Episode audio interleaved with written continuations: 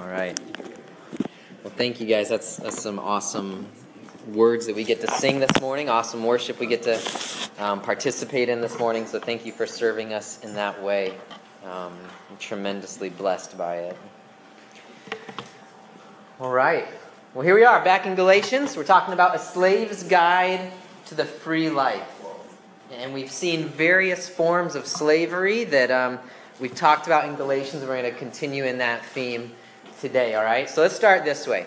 Um, we all see the world a little bit differently, right? So, I mean, I've always been fascinated by the thought that I see the world differently simply based on my height from someone who is much taller than I am, right? Like someone who's really tall, they literally see the world differently. Like they see the tops of people's heads. I never see the tops of people's heads. It's just that it's not what I see, right? Um, yeah, and there's just terrible jokes that you have to live with. I know it's it's it's the rough life. Um, we all have a different outlook on life, right? And so our different outlook on life is shaped by different things. Um, so you could say, for example, someone who has spent their life being mistreated by their family, mistreated by the people around them. Um, you know, they might have a more negative take on humanity than someone who has grown up in trusting relationships and loving relationships, and their outlook on life is impacted by that, right? So, like for me, when we were, you know, I was in Wheaton, you know, went to Wheaton College. Um, I used to leave my computer in the library um, and go to lunch and just leave it there. Go to lunch and get my lunch and come back and, and it'd be there and it was fine, right? And then I went to Jerusalem and, you know, people had their backpack in their office and computers were going missing from their backpack in the office. And, and you just start to see things a little bit differently and you start, you know, it, it impacts how you live, it impacts how you treat people, it impacts how you act, right? So I say all that to ask this question What impacts your outlook on life? So for you personally, is there an experience, is there something about who you are that impacts how you see the life around you? This is kind of like a just throw out idea. So what do you guys think? What impacts the way you see life? The way you dress. The way you dress? Okay, yeah, great. And you might actually take it one step further is why do you dress the way you dress? Because that's that's really defining it. Like because you want to look good. Okay, good. So the desire to look good impacts what you do, okay? At least so how you've been treated in your life. Right. So that's one thing that's going to impact our outlook on life. Anything else? What impacts your outlook on life? How many things have been handed to you or how many things you've had to work for? Okay. Yeah, kind of like have you grown up in affluence? Have you grown up with a lot of things that were just provided for you? Have you had to work your whole life to get whatever it is you have? It's going to impact the way you view life. What else? Your self-talk is in your head. Right. So, like yourself, what you think of yourself, your self confidence, you know, your uh, self esteem, that's going to impact the way you see life. Anything else? growing up on a farm instead of in the city. Right. Are you a farm girl? You a city girl, right? Farm boy, city boy? Okay. Even exposure to life versus Yeah. Yeah, exactly. Anything else? maybe how much news you consume, you know, what you're feeding yourself from the world's perspective. Yeah. Okay. Good. No one's mentioned race.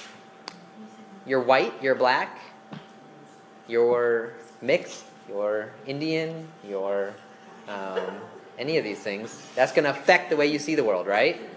A black person in America is going to view the world differently than a black person in Africa, right? Minor, are you the minority? Are you the, in the majority? Yeah? How you're raised, like, what you've been taught, and, uh, this thing, or- Good. Yeah, your upbringing and all that stuff. Okay, so listen to this quote. This is a quote from a guy named J.I. Packer, and he says this If you want to judge how well a person understands Christianity, find out. Whoops, you know what? I've got it on here, so let me go ahead and give it to you. All right, here we go. Um, so you can follow along on the screen. If you want to judge how well a person understands Christianity, find out how much he makes of the thought of being God's child and having God as his father. If this is not the thought that prompts and controls his worship and prayers and his whole outlook on life, it means that he does not understand Christianity very well at all. If, you, if the thought that you are God's son or that you are God's daughter and that God is your father does not prompt and control your worship, your prayers, and your whole outlook on life, it means that you do not understand Christianity very well. So, right from the get go, would you say that you understand Christianity very well based on that statement? Would you say that your whole outlook on life is determined by the fact that you are a child of God more than anything else? Something for us to think about today. Right? So, let's think about that for a minute. When you look in the mirror and you don't see uh, maybe what you'd want to see, do you take comfort in the fact that you are a beloved child of God and that He's made you this way? When you walk into school or look for a seat at lunch, can you do so with peace in your heart, knowing that you are loved and accepted by God and that that is the most important thing in life? When you think about the future and the uncertainty of the future, can you think about it with peace, knowing that you are God's beloved child and He loves to take care of you and do what is best for you? And when you pray, do you pray knowing that God listens and hears every word that comes from your lips as a loving father listens to his children? Is your whole outlook in life controlled by the thought that God is your father? Well, the answer is probably not as much as it should be, at least, right?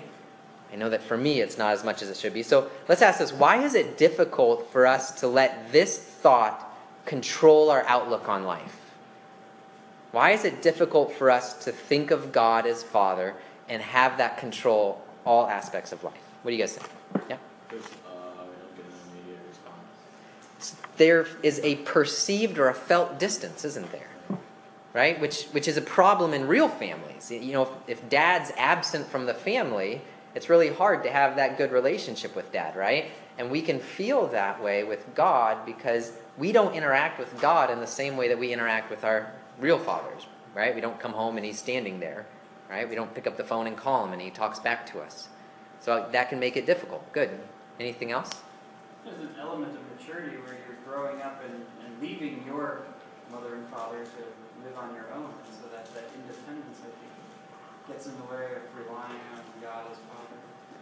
Yeah, so especially at this age, we, we, we're working on this concept that I'm learning how to live on my own apart from mom and dad, right? Which is a good thing because we don't want you living in your parents' basement when you're 25 years old. That, that's not good, all right? But it's this idea that if we transfer that into our relationship with God, that like, oh, I'm also growing up from this relationship and I can do things independently and I can make up my own mind and I don't need the church to tell me what to think and I don't need the Bible to tell me what to think. Well, now that's getting pretty dangerous. We actually should be, we, sh- we should, you know, Jesus commended those who had childlike faith. He commended those who acted like children in their faith towards God from day one until day they were 100 years old. That there's something commendable about being like a child with the Father. Good. Anything else?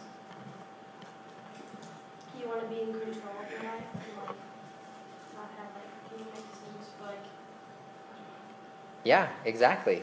Yeah, we want control over our lives. And so, you know, to think of God as our Father, we're yielding control to Him to tell us what to do and what, you know, is best for our life. Good. Another thing you might say is you might say, well, I don't really have a great relationship with my dad. My dad wasn't really there. I, I didn't even know my dad. Right? How am I supposed to know God as my father when I don't really even know my own father? And that can present a hurdle for us. It's hard for us to get over that in our relationship with God. So I want us to look at Galatians 4 1 through 7 today. All right, so open your Bibles to Galatians 4 1 through 7. If you don't have a Bible, go ahead and grab one now. Uh, there's a couple over there still. So Galatians 4 1 through 7. And you'll notice that this is the end of the passage that we talked about last week. So last week we kind of traced this big argument that Paul's making from verse 15 of chapter 3 all the way through verse 7 of chapter 4. And yet, there's a lot of grace in chapter 4 that we don't want to miss out on. So, we're going to focus on chapter 4 here. All right, so we're in Galatians chapter 4. Just a reminder I'm asking you to open the word that God has given us as the means of life, for eternal life, for our souls. So let's make sure we're opening it, make sure we're there. So Galatians chapter 4, verses 1 through 7 says this I mean that the heir, here we're talking about someone who inherits um, the belongings of their father. So the heir, as long as he is a child, is no different from a slave, though he is the owner of everything but he is under guardians and managers until the date set by his father. So remember, we're talking about this is what we said was Mary Poppins last week, right? You're like Mary Poppins, okay? No, you're not like Mary Poppins. You're like the kids that Mary Poppins is taking care of. Mary Poppins is the law, okay? So even though you are going to inherit everything, so long as you're a child, you're actually like a slave because you're still growing up under your guardian and manager until the date set by your father. In the same way, we also, when we were children, were enslaved to the elementary principles of the world. But when the fullness of time had come, God sent forth his Son, born of a woman, born under the law, to redeem those who were under the law, so that we might receive adoption as sons. And because you are sons, God has sent the Spirit of his Son into our hearts, crying, Abba, Father. So you are no longer a slave, but a son. And if a son, then an heir through God. Now, I wanted to stop and I want us to look at this passage because in this passage is what one, uh, you guys heard the name Tim Keller, he says this is the crowning achievement of the Christian life. This is the crowning gift of God for the Christian that we would be called sons of God. And so we need to understand what exactly that means. So let's start, and we're going to do it in three points here. Um, we all start as slaves. So in Paul's day, it's helpful for us to understand what Paul's talking about here. So let's go back to Paul's day. In Paul's day, rich fathers would give their whole inheritance to the oldest son. Okay, so that if you're the firstborn son, you would get your father's inheritance, which means that from the moment that that son was born, they were destined to own the family riches. But he's not going to give a little baby all of his money, right? He's not going to write a check for a million dollars and hand it to a baby, or to a six year old, or even to a 14 year old. So there's a time set when the son actually gets the inheritance. And until that time comes, the son lives like Jane and Michael in, under Mary Poppins, right? That they are like slaves in their own house, in a sense, where they're being raised by the managers and the guardians that the father would pay to raise his children. And until the day that the father says, now you get the inheritance, they had actually very little authority in the household. And so Paul is taking this concept that all sons started as slaves and he's saying that this is true for the sons of God as well. Now, I keep using the word sons, and I know that you girls don't go by sons, that you go by daughters, and I'm going to explain why, because it's important that we understand that all of us are sons of God in just a minute, okay? So, first of all, we too are slaves when we come into this world. First of all, we're slaves to God's laws. We try to obey God's laws in order to be righteous, but we can't stop sinning. And so we prove that we are slaves to our sin. But second, we become slaves to our own laws. So all of us, we live life setting up certain laws for ourselves. Okay? And these laws are the laws that we basically would say if I live by these laws, then it's going to bring me life. It's going to make me feel loved. It's going to make me feel accepted. It's going to make me happy. These laws are going to keep away pain from my life. And we all, from day one, we set up these laws. Okay? So as a little baby, it starts off with things that are shiny. Right? Little toys, little shiny objects. And as a little kid, you go, you want those things, right? And you can't communicate, so you scream until you get it because this is what's going to make me happy in life is having the shiny ring or the watch or whatever it is that you want and as you get older it moves to candy right so as, as a kid you just get candy get candy get candy get candy get candy Candy's going to make me happy there's a Seinfeld sketch uh, uh, where he does a comedy routine, and he just talks about how like kids are just like candy loving morons. And, and, you know, they go up, they, they go up to a stranger, a stranger walks up to them, and, and you know, your parents tell you, don't take the candy, he's going to kidnap you, he's going to take you away, and they say, I don't care, he has a candy bar, I have to take that risk. You know, there's the, you know, he has candy, get the candy, right? And Halloween is when we think about candy, and as a kid, what do you do? You go out, you get like a whole punch bowl of candy, you eat all that candy in the one night, and you feel fantastic, right? You don't, you don't feel that good as an adult doing that, but as a kid, you can consume incredible amounts of candy. And as you grow up, you get older, and it moves to the law of popularity, right? So get popular, get praise from people, all right? Look good in other people's eyes. And so we'll do anything to become um, popular, whether it's in our own eyes or in other people's eyes. So we'll change what we wear, we'll change um, our groups of friends, we'll change our hairstyles. We'll join the football team even though we've never lifted a weight in our life because we know that football players are popular. And we'll maybe even go down the path of smoking and drinking and hanging out with people who do, because these are the things that are going to make me popular. So we live by this law of get popular because it's going to make me happy and, and take away the pain of unpopularity. Then as you get older, it moves on to money, it moves on to power, it moves on to prestige. Which college are you going to go to? Which job are you going to get? And we do whatever we can to live by these rules that we think will make us happy. And at the end of the day, we're slaves because we're not happy because we can never live up to what popularity demands of us. We can never live up to what our de- desires demand of us, what they command us to do. And instead of um, living a truly happy uh, life, instead of living a truly worthwhile life, we just get more and more pain because our identity is wrapped up in what other people think of us. And it's like this black hole that we just keep throwing everything we are into, and we can never get a leg up. We can never get satisfied. And so we find that we are slaves. We're slaves to those around us, always trying to be what we never will be. Just like a son is a slave in his own home until the appointed time when the father decides to give him his inheritance. Now, the truth is that even for those of us who have accepted Christ, even those of us who have become Christians, we still live this way. Or at least we tend to live this way. Even after choosing Christ, it's easy to go back to the temptations to live according to these laws. But the good news is that the time appointed by the Father for you to receive your inheritance has come. And it's come for you in Jesus Christ. So in verses 4 and 5, we see this truth. We see that we've been redeemed and adopted. And there's really two images that are going on here. First of all, Paul is finishing this idea that we're slaves. And as slaves, the only way that you could live the free life is if somebody came and they paid your cost and they bought you back from your slavery because slaves are just property. You're owned by someone. Okay? And so the time has come for you to be bought back. And the way it's come is through Jesus Christ. So Jesus redeems us and pays our cost for us. How does he do that? Well, back in chapter 3, we read that cursed be everyone who does not abide by all things written in the book of the law. So, our cost in not living up to God's law is that we are cursed, that we deserve hell, that we deserve punishment, that we deserve God's wrath. But it goes on to say, But cursed is everyone who is hanged on a tree. So, Jesus Christ redeemed us from the curse of the law by becoming a curse for us. So we've been redeemed. We are slaves who've been bought back by Jesus because he died for us in order to redeem us, in order to buy us back.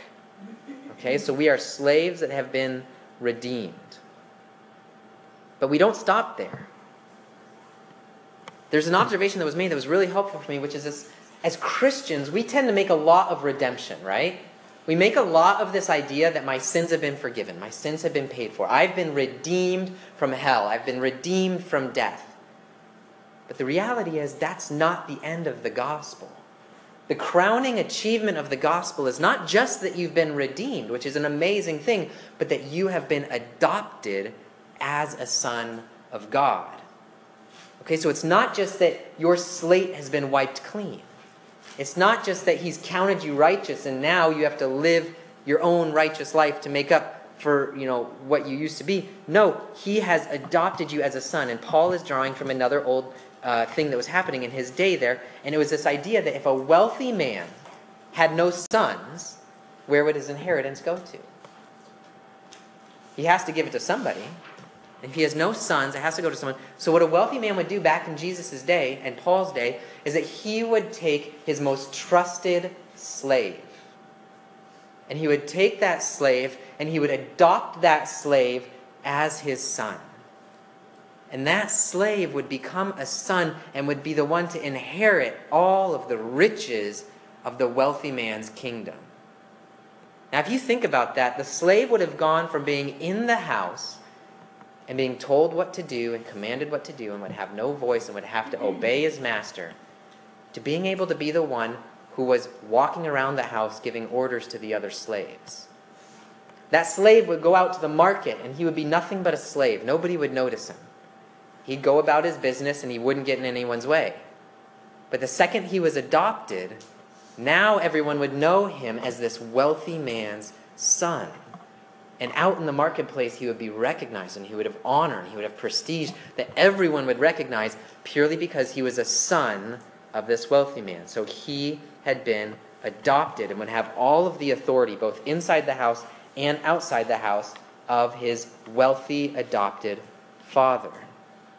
And the reality is, for Christians, we haven't just been redeemed from our sin, but we've been adopted into God's family.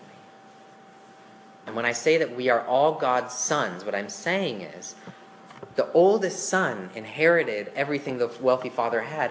And so we all, guys, girls, men, women, are the eldest son in God's eyes. Kind of like we're all called the bride of Christ, right? So even guys have to be able to relate to the fact that we are the church, the bride of Christ. And that Jesus is our perfect husband who loves us and pursues us and gives his life for us. So, the girls here, I'm encouraging you to see you are a son of God in the sense that you will inherit all that God has promised for you in Jesus Christ. Okay, so we're all God's sons. And when we think of the Christian life, um, oops, I already said that. Uh, yeah, so we are all sons of God. So let's think about this. It's helpful for me to think about how a good family works, okay? In a good family, a father won't say to his children, I love you and accept you, but you must earn your inheritance from me. Right? Like, I love you, Latham, but we'll talk in 25 years and seeing if you've done all your chores and gotten A's on your grades and, and you made it into the college that I want you to make it into. Then we'll talk about whether or not you're going to inherit anything. That's not how a good family works, is it? Right? A father loves his children and they get his inheritance simply because they are his children. And it's the same way with us in Christ and God, right? That in Christ, we are Jesus' brothers. And so our inheritance of God's blessing, of his acceptance of us, of his looking at us and seeing Jesus' righteousness for us, it's unconditional. There's nothing we can do to lose it if we're in Jesus Christ. Now, I know that this is kind of heady theological stuff, so let's watch a video that's going to help us maybe a little bit more to perceive this, okay?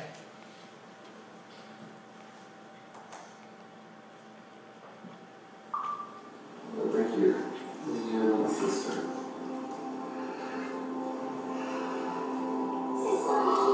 What did you want to see?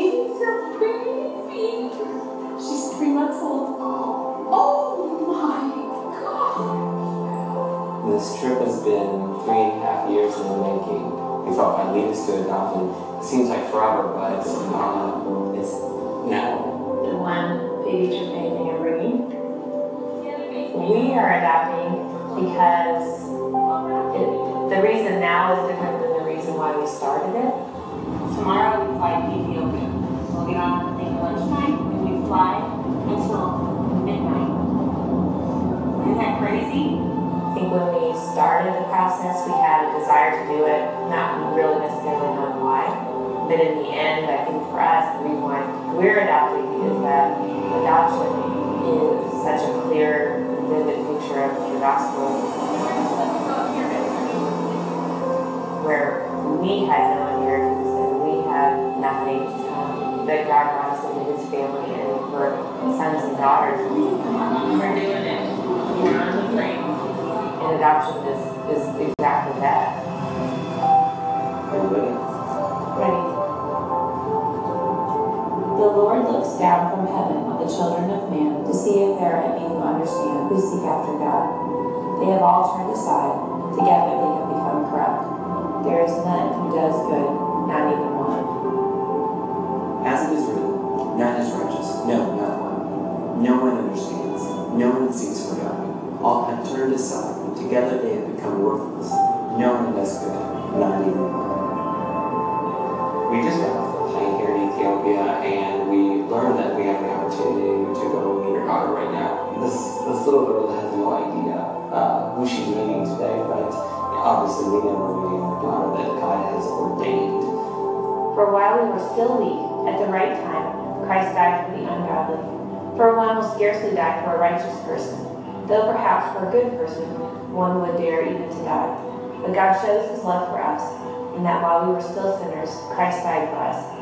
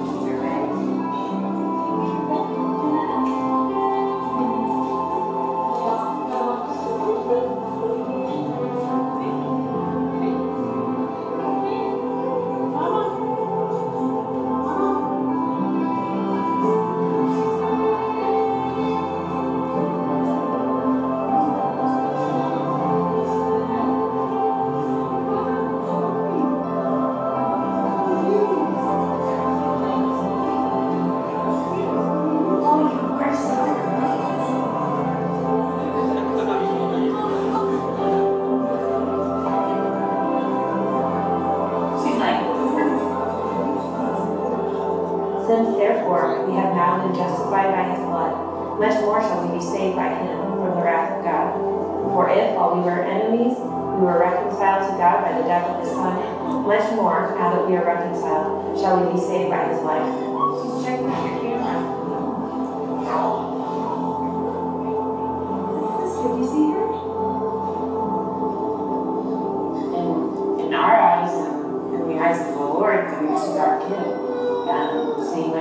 Lydia and Ellie, you know, didn't give birth to her. Um, and that's something really special because she has nothing right now.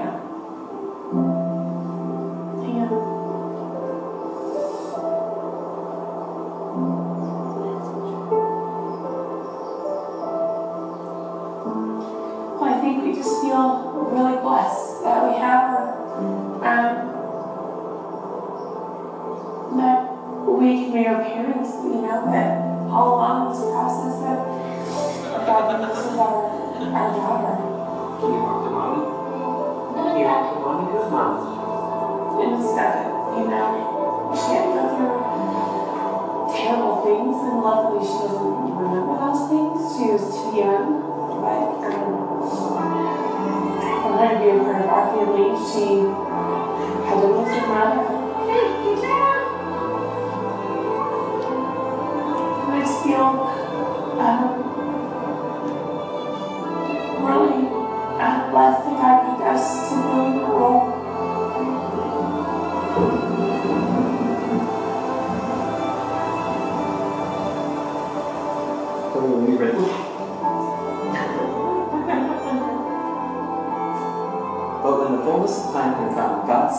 His Son, born of a woman, born under the law, to redeem those who are under the law, so that we might receive adoption as sons.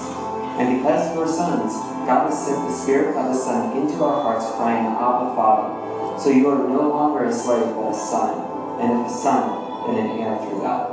So put the phones in. Okay.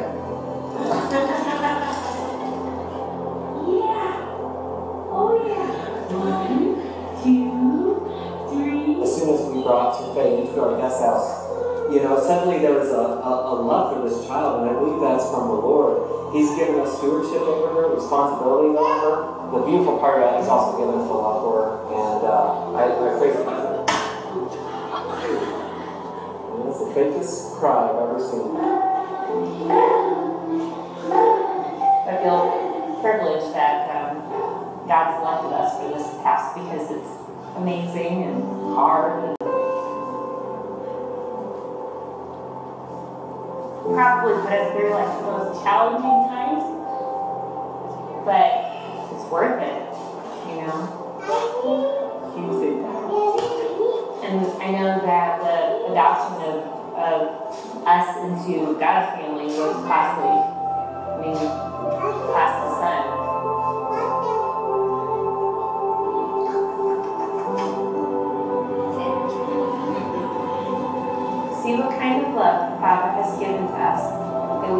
called children of God, and so we are. The reason why the world does not know us is that it did not know Him. Beloved, we are God's children now, and what we will be has not yet appeared. But we know that when He appears, we shall be like Him, because we shall see Him as He is.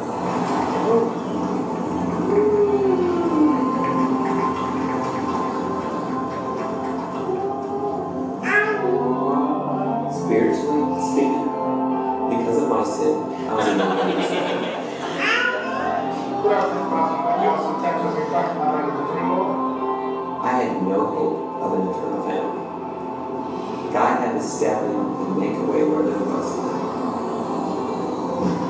none. He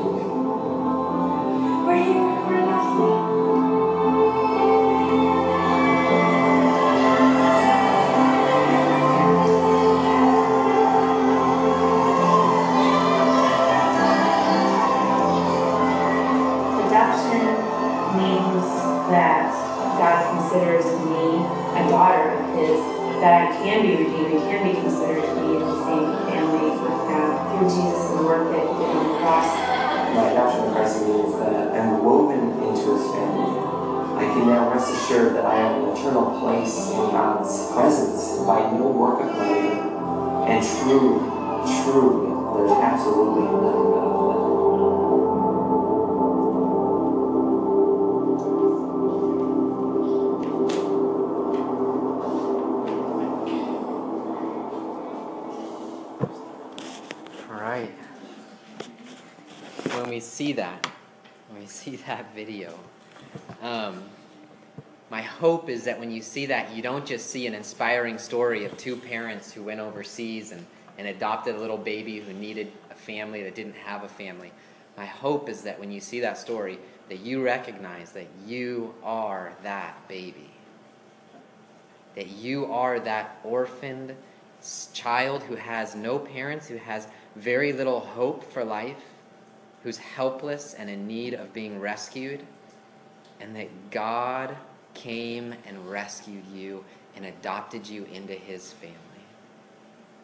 And the main difference between this video and what God has done is that in order for God to come and adopt and rescue you, he had to give up his only beloved son. He gave up the heir. He gave him over to the cross and to death so that he could adopt you and make you part of his family. And the awesome thing is that death could not hold Jesus because he was perfect in the life that he lived. So his perfection allowed him to be resurrected so that we are co heirs with Christ. He is our brother. That we have all the benefits that Jesus gets in being God's son. So I want to talk for just a minute of what that benefit is So the benefit of being God's son. As we finish this passage, we see in verses 6 through 7, Paul says this And because you are sons, God has sent the Spirit of His Son into our hearts, crying, Abba, Father. So you are no longer a slave, but a son, and if a son, then an heir through God. This word, Abba, is a word that children use to address their fathers. I've heard it living in Jerusalem. I remember the first time I heard it, I couldn't believe that I was actually hearing it in, in its proper context. I was getting off a plane, and there was a little Jewish girl talking to her daddy, saying, Abba, Abba, Abba, trying to get his attention. And that's the word that Jesus uses. In the Garden of Gethsemane in Mark 14 36, Jesus cries out to God in his hour of need by saying, Abba, Father. He calls him Daddy. And what Paul is saying is that because of what Jesus has done for us, we can say the same thing to God. That we don't have to say, Oh, most holy and illustrious God, I, I, I have no right to come before you. We can say, Daddy, I need help. Daddy, I need you. Daddy, show me you love me. We can be as close to God as Jesus was. Because God, when He looks at us, He sees Jesus in us. Jesus' righteousness is our righteousness. Daddy is probably the best word that I hear on a regular basis.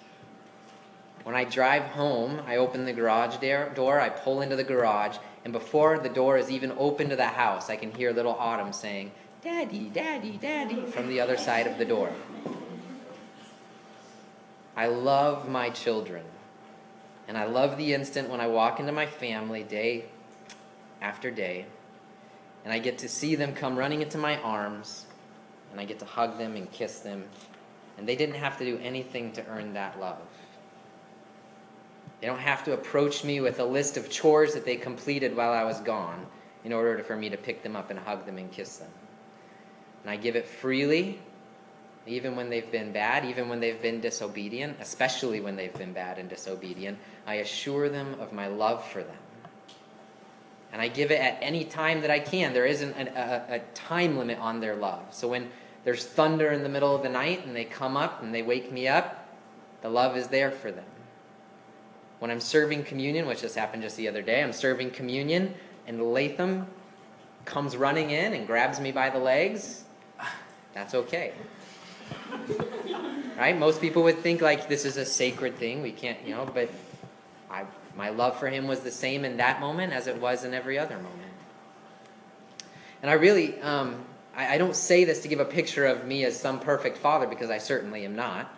Um, there are times when I feel too busy for them. There's times when I feel uh, frustrated and irritated, so I am not the perfect father. But the illustration would be if even a heaven, if, if even an earthly father loves his children this way, how much more so would God love you? If my kids can treat me this way, how much more so is God patient and loving and accepting of you?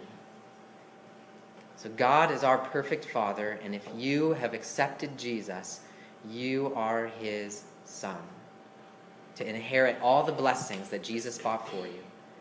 He's always loving, always forgiving, and always giving us exactly what we need in order to be in a right relationship with Him. So tonight, eh, today, I have two questions to end with. First one is this: Have you accepted Jesus Christ as your Savior? Have you accepted the fact that He has extended this opportunity for you to be in the family of God? I was talking to Todd Walker earlier this week, and he made the comment, which is a true comment, that it's not like we're batting a thousand with the youth ministry. In other words, there's plenty of examples of people who have come out of the youth ministry at Grace Church of DuPage and ended up not being a Christian and not following Jesus. I know names. Maybe you know names.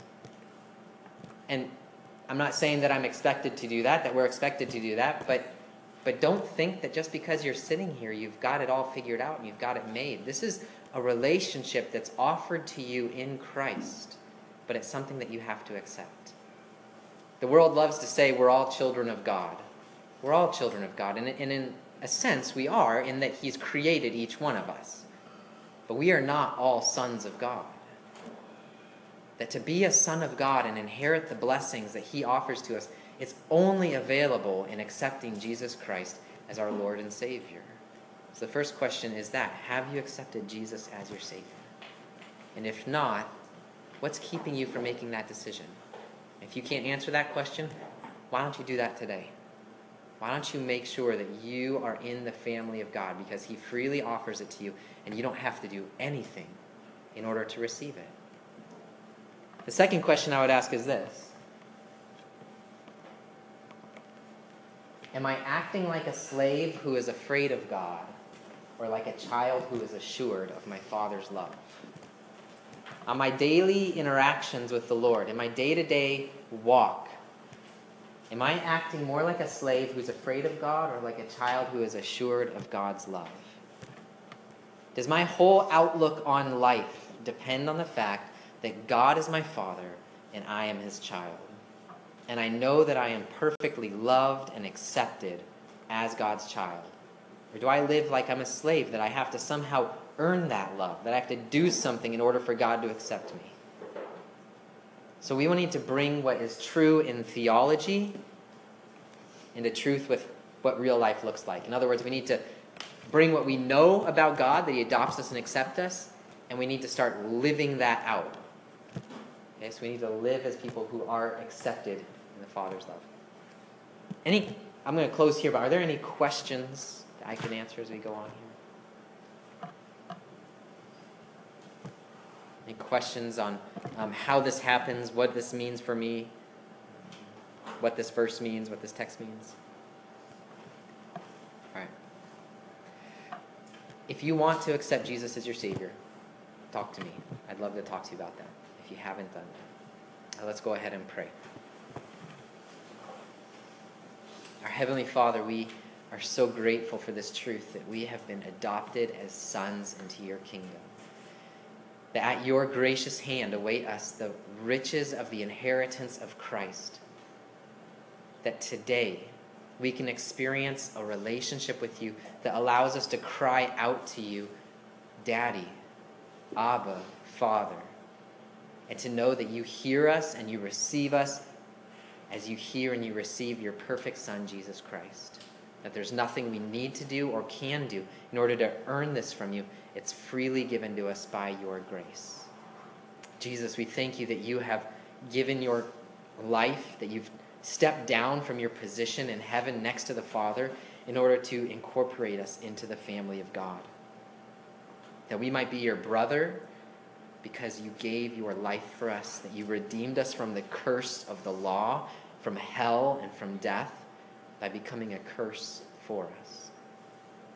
And I pray in particular, Lord, for those who have yet to receive this um, great crowning achievement that you offer freely to us.